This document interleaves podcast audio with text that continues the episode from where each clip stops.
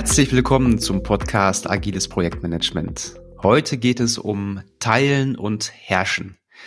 Das ist ja der Ansatz im Projektmanagement, um mit großen Problemen fertig zu werden. Und wie macht man das im klassischen Projektmanagement? Man benutzt dazu das Werkzeug Projektstrukturplan. Und genau darum soll es heute auch in dieser Folge gehen. Wir stellen uns also die Fragen, was ist eigentlich der Projektstrukturplan? Und ist das verstaubt oder ist das Kunst? Kann das weg? Ist das immer noch das Werkzeug zur Wahl oder eher zur Qual? Wie ist das in Projekten, bei denen agile Management-Frameworks eingesetzt werden? Also sowas wie Scrum. Nutzt man da auch noch einen Projektstrukturplan oder gibt es ein anderes Werkzeug dazu? Und wir gehen nochmal rein in den Hybriden sozusagen. Das heißt, wir schauen uns an, bei hybriden Projekten, was nutzt man da? Das Thema werde ich heute nicht als Solo-Thema behandeln, sondern ich habe mir einen Gast, die Antje, eingeladen. Antje Lehmann. Antje ist Projektmanagement- und Trainingsexpertin mit Schwerpunkten auf agilen Themen und kennt sich auch im klassischen Umfeld aus. Und genau das brauchen wir für dieses Thema auch. Was macht Antje? Antje gibt zum Beispiel Trainings für Zertifizierung in den Bereichen PMP von PMI, Scrum Master, Product Owner und das Wichtigste, sie hat selbst jahrelang Erfahrung, weil sie in diesen Positionen gearbeitet hat. Also von daher genau die Richtige an Bord. Ich freue mich sehr. Antje, herzlich willkommen. Schön, dass du da bist. Hallo, freue mich auch. Ja, dann würde ich sagen, Antje, fackeln wir doch nicht lange rum. Was ist denn der Projektstrukturplan? Wozu braucht man das überhaupt? Oder warte mal ganz kurz. Eine Sache würde ich noch sagen. Und zwar in meiner Schulung und meiner Zertifizierung zum PMP vom PMI, da hat man mir damals zwei Dinge gesagt. Und zwar, Tino, du kannst alles customizen. Bei PMP alles, jede einzelne Knowledge Area, du kannst alles rausschmeißen, außer zwei Dinge, die sind heilig. Einmal den Projektauftrag, also die Project Charter, und das zweite war die WBS, also Work Breakdown Structure und auf Deutsch der Projektstrukturplan. Die beiden sind heilig, die brauchst du immer. Und dann kam dieses Thema Agilität immer mehr rein und das wird für mich auch interessant, die Frage, ja, braucht man das jetzt noch oder nicht? Man gibt ja auch ein Commitment ab bei PMP, das zu benutzen.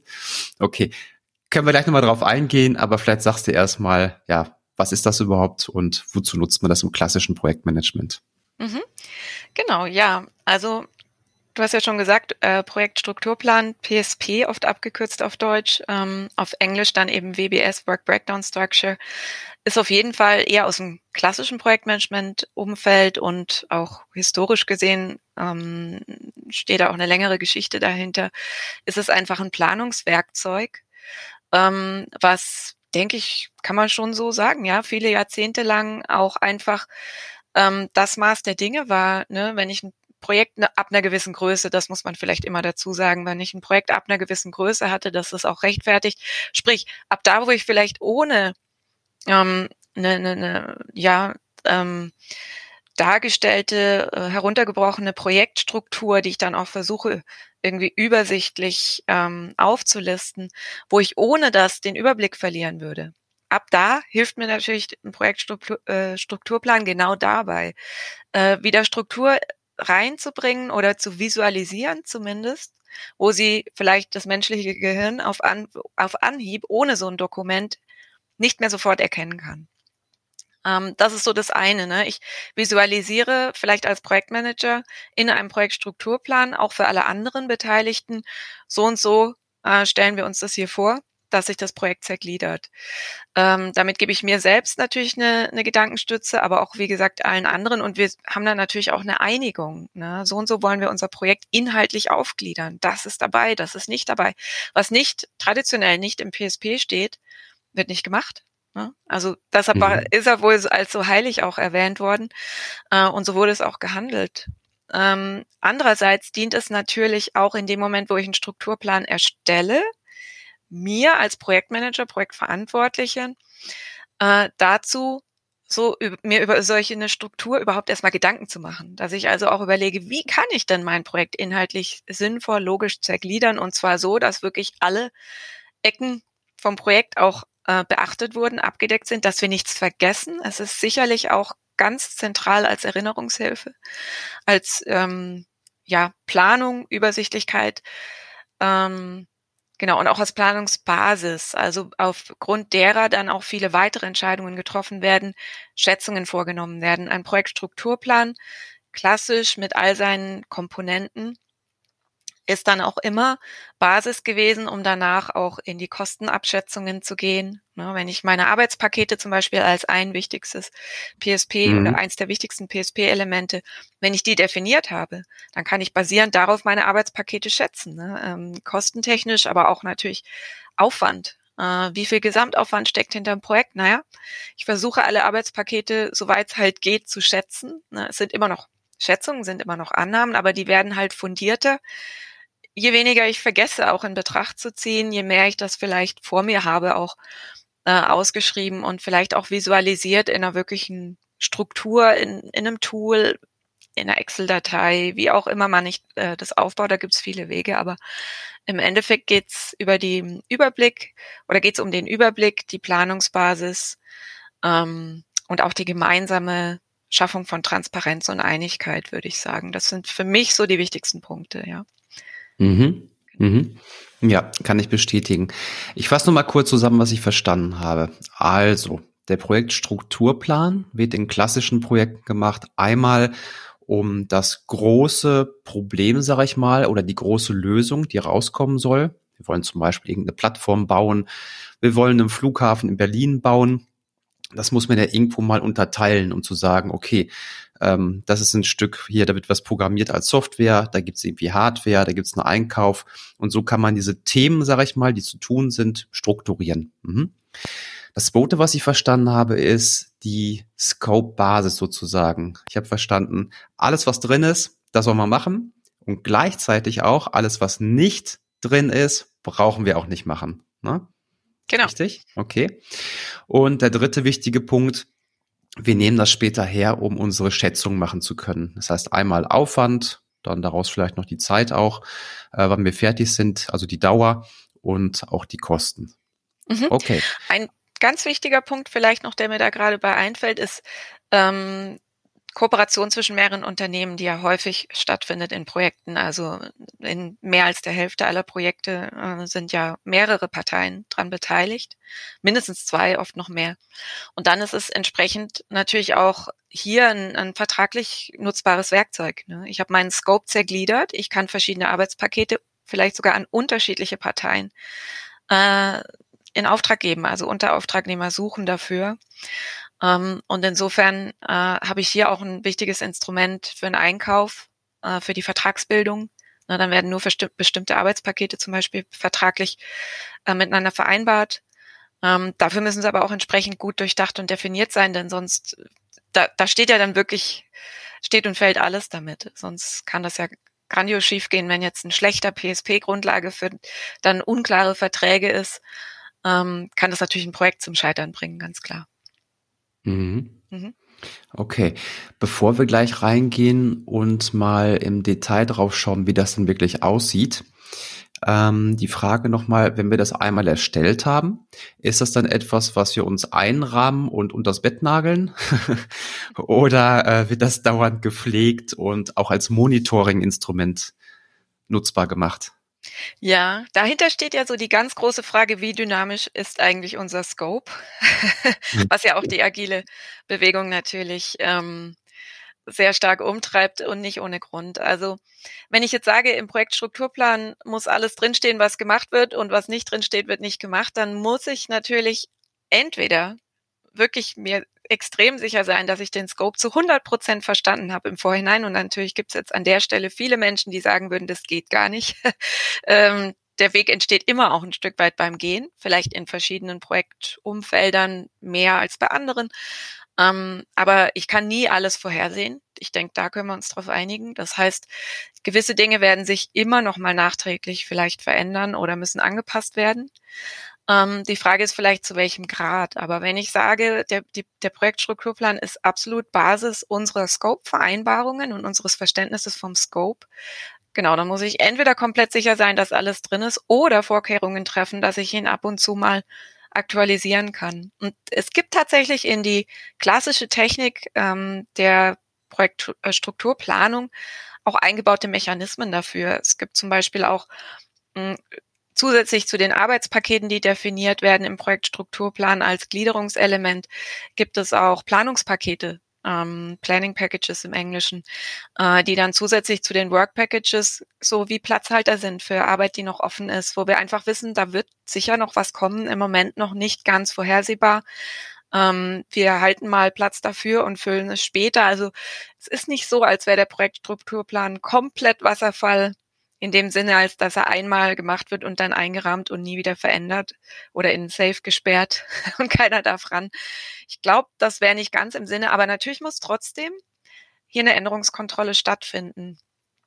Und selbst wenn ich in einer agilen Umgebung bin, wo ich den Projektstrukturplan vielleicht nicht oder anders einsetze, ist das für mich sowieso eine goldene Regel, ne? Ich muss verstehen, ob der Scope sich verändert und wie er sich verändert. Wenn ich darüber keine Kontrolle habe, habe ich auch in einem agilen Projekt, wo das durchaus ja gewünscht und gewollt ist, aber wenn ich es nicht verstehe und wenn ich es nicht übersehen kann und überblicken kann, was gerade passiert, Stichwort Scope Creep, ne, diese schleichende Veränderung des Scopes, die irgendwie gar keiner richtig mitkriegt und nachher drehen wir uns um, huch, wir machen ja plötzlich was ganz anderes als ursprünglich vereinbart. Das darf nicht passieren. Also wenn mir das passiert, dann mache ich in allen Ansätzen was falsch. Und ich glaube aber, dass ein Projektstrukturplan mir hierbei helfen kann, dass das nicht passiert. Insofern würde ich ihn noch nicht in die Tonne werfen. Ja, in der Tat. Mhm. Cool. Okay, jetzt überlege ich gerade, jemand, der so einen Projektstrukturplan noch nie gesehen hat. Antje, meinst du, wir schaffen das, dass wir einmal das erklären können, wie das aussieht? Also ist das ein One-Pager in PowerPoint zum Beispiel? Wie ist das aufgebaut? Ich schätze mal, das wäre natürlich auch möglich. Kommt drauf an, wie high-level ich das Ganze mache. Also wenn ich mit Seminarteilnehmern genau das übe, einen Strukturplan mal zu entwickeln und aufzubauen, dann nehme ich oft einen One-Pager, denn mehr können wir gar nicht unterbringen in so einem Seminar. Und das soll ja auch nur das Prinzip verstanden werden. Also ich kann natürlich vor allem zu Beginn, könnte ich mal damit anfangen, mir das Projekt einfach in so einer Struktur zu visualisieren, wo oben das Projekt steht und dann habe ich so eine Baumstruktur nach unten und zergliedere das mal in einzelne Teilbereiche, mein Projekt. Und da geht schon los. Wenn ich mir ein PSP erstelle, muss ich mich erstmal für einen Ansatz entscheiden, einen Strukturierungsansatz, einen Gliederungsansatz. Ich muss überlegen, möchte ich jetzt zum Beispiel das Projekt nach seinen Phasen aufteilen? Also wir entwickeln vielleicht eine Software und zuerst kommt die Planungsphase, dann kommt die Umsetzungsphase, dann die Testphase und zum Schluss das Ausrollen, ne? Ist ja gerade im Software jetzt nicht mehr so üblich, da würde ich vermutlich agiler rangehen mittlerweile, aber es gibt solche und solche auch Softwareprojekte und viele sind noch phasengesteuert und manchmal gibt es vielleicht auch dafür einen Grund. Und das wäre dann ein Ansatz, hier das so zu machen. Oder ich überlege mir, vielleicht will ich sie auch anders gliedern, nämlich nach zum Beispiel Komponenten eines Produkts, was ich entwickle, auch wieder bei Software, vielleicht das Beispiel einer Website, dann überlege ich mir mal, es gibt vielleicht die Homepage oder die Landingpage, dann gibt es vielleicht diverse Unterseiten und dann gibt es vielleicht auch noch irgendeinen Nutzer-Account-Bereich oder was auch immer, ne? Und dann kann ich das eben nach meinen inhaltlichen Komponenten meines Produkts, könnte ich auch gliedern. Das wäre dann die zweite Ebene, diese Gliederungselemente. Also ich habe oben quasi mein Projekt stehen und dann gliedere ich erstmal thematisch, phasenorientiert, zeitlich. Funktionsorientiert ist auch möglich. Welche Abteilung kümmert sich um was? Ne? Je nachdem, was hier am meisten Sinn für unsere Situation, in Anbetracht unserer Situation auch ergibt, ergibt sich daraus also die zweite Ebene dieser inhaltlichen, ja, Grobgliederung. Und dann gehe ich in die feine Gliederung. Unterhalb dieser zweiten Ebene kommen dann die Arbeitspakete, wo ich dann eben genau überlege, okay, zum Beispiel für die Homepage meiner Website oder die Landingpage, was gibt's da für Arbeitspakete? Gibt's da zum Beispiel einen Newsbereich oder Newsletterbereich, der so irgendwie gestaltet werden muss? Gibt es vielleicht da einen Slider, der unser Kundenfeedback wiedergibt? und häufige Fragen, Kontaktaufnahmemöglichkeiten, Vision Statement, was auch immer, ne? Diese Elemente einer Homepage könnten dann eben meine Arbeitspakete sein, die ich dann entsprechend unterschiedlich auch angehen und planen kann, wenn das Sinn macht, das so zu zergliedern. Das wäre jetzt eben die objektorientierte inhaltliche Gliederung, die ich hier machen könnte zum Beispiel. Und dann würde das eben in dieser Baumstruktur geradlinig nach unten gehen als drittes Gliederungselement.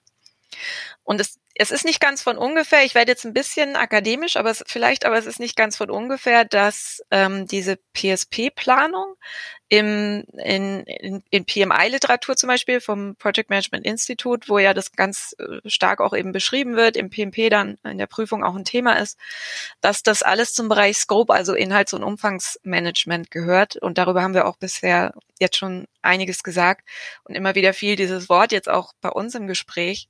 Hier geht es wirklich um die inhaltliche Gliederung, noch nicht so sehr um den zeitlichen Aufbau und die zeitliche Planung, aber das folgt natürlich als nächstes draus.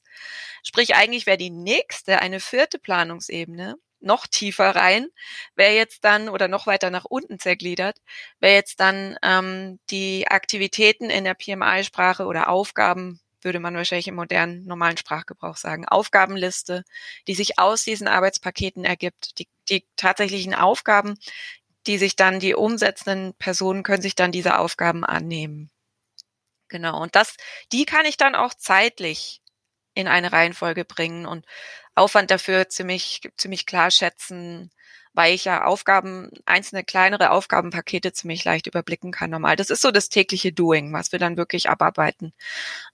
Ergibt sich also klassisch aus dem PSP, und geht dann langsam von der Scope-Management ins Schedule-Management, also in die Zeitplanung über. Und dieser Übergang findet sich auch ganz schön wieder eigentlich in der klassischen Trennung eines PSP und einer Aktivitätenliste oder Aufgabenliste, die zwar inhaltlich immer zusammenhängen sollen und es muss immer klar sein, was wozu gehört, aber rein theoretisch gesehen sind es schon zwei verschiedene Vorgänge, dass ich mir erstmal inhaltlich die Gliederung mache und dann zeitlich mir den Aufbau überlege. Das finde ich eigentlich auch ganz interessant, diesen Ansatz. Auch wenn man es natürlich im Alltag als Projektmanager dann so eine Planung, so einen Übergang fließend machen würde und sich da gar nicht immer so bewusst ist, weise ich immer gern darauf hin, dass man eigentlich verschiedene Dinge tut, dass man erstmal den Umfang betrachtet und dann die Zeit und das dann also natürlich auch integrieren muss. Das finde ich gerade spannend am Projektmanagement-Job auch. Mhm. Ja, auf jeden Fall. Mhm. Hast du toll beschrieben, finde ich. Ich fasse nochmal kurz zusammen, wie ich es verstanden habe. Genau, wir haben 3 bis 4 Gliederungsebenen. Ganz oben wäre das Projekt, was wir haben.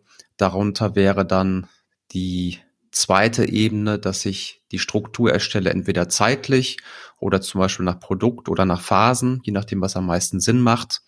Und die Ebene darunter, da wären meine verschiedenen Arbeitspakete. Das heißt, mehrere Arbeitspakete würde ich dann zum Beispiel einer zweiten Ebene sozusagen zuordnen. Genau.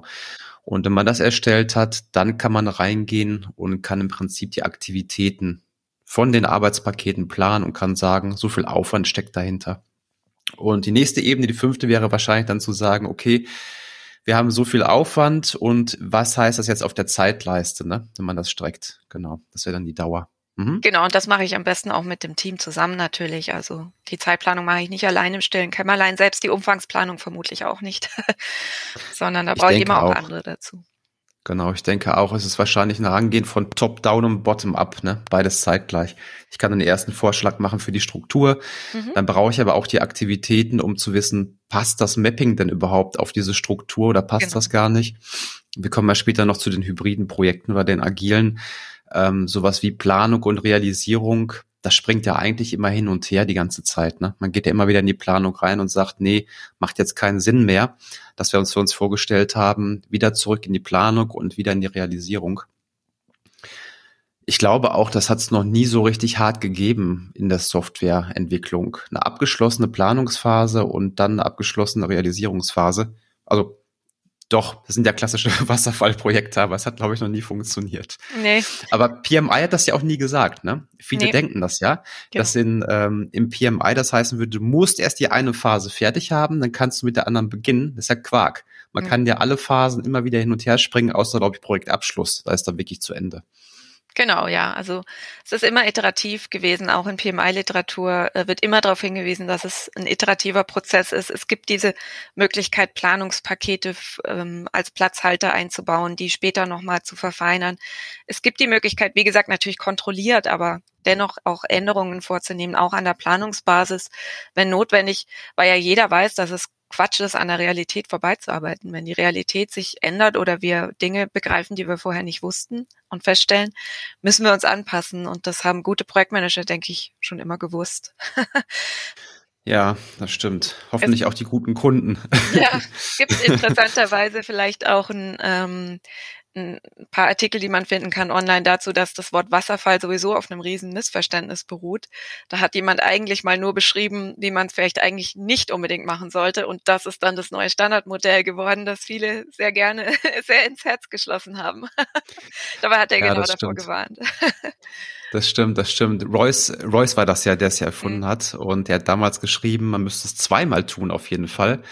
Also einmal, um den Prototypen zu bauen, und dann hat man so viel Wissen aufgebaut und kann sich das zutrauen. Aber ich weiß nicht, wer es dann später nochmal beschrieben hat in den Zeitschriften, der hat einfach das erste weggelassen. Das war dann wahrscheinlich kürzer und einfacher zu erklären. Ja. Habe ich auch gehört, sowas. Okay, gut. Dann haben wir jetzt die Gliederungsebenen. Okay, jetzt haben wir gesagt, was noch dazugehört, und das wäre jetzt das im Klassischen. Jetzt gehen wir doch einen Schritt weiter und überlegen mal, machen wir mal komplett die andere Seite. Wie ist das denn zum Beispiel bei Scrum? Ich sage jetzt nicht im Agilen, weil das kann viel bedeuten. Ich sage jetzt wirklich mal im Scrum. Wir haben ja oben gesagt, wozu ist das? Also welchen Benefit bringt uns das? Ich fasse nochmal kurz zusammen. Wir kriegen einen Überblick über den ganzen Scope. Wir haben eine Scope-Basis, können die auch abstimmen mit verschiedenen Stakeholdern. Kunde, Auftraggeber, andere Subunternehmer, wen auch immer. Es hilft uns für die Schätzung, Zeit und Kosten. Ja, und wir können später Gewerke rausgeben. Und jetzt würde ich mal interessieren, wenn wir Scrum betrachten, das fällt ja nicht weg. Also das müssen wir ja trotzdem weiterhin haben. Wie macht man es denn da?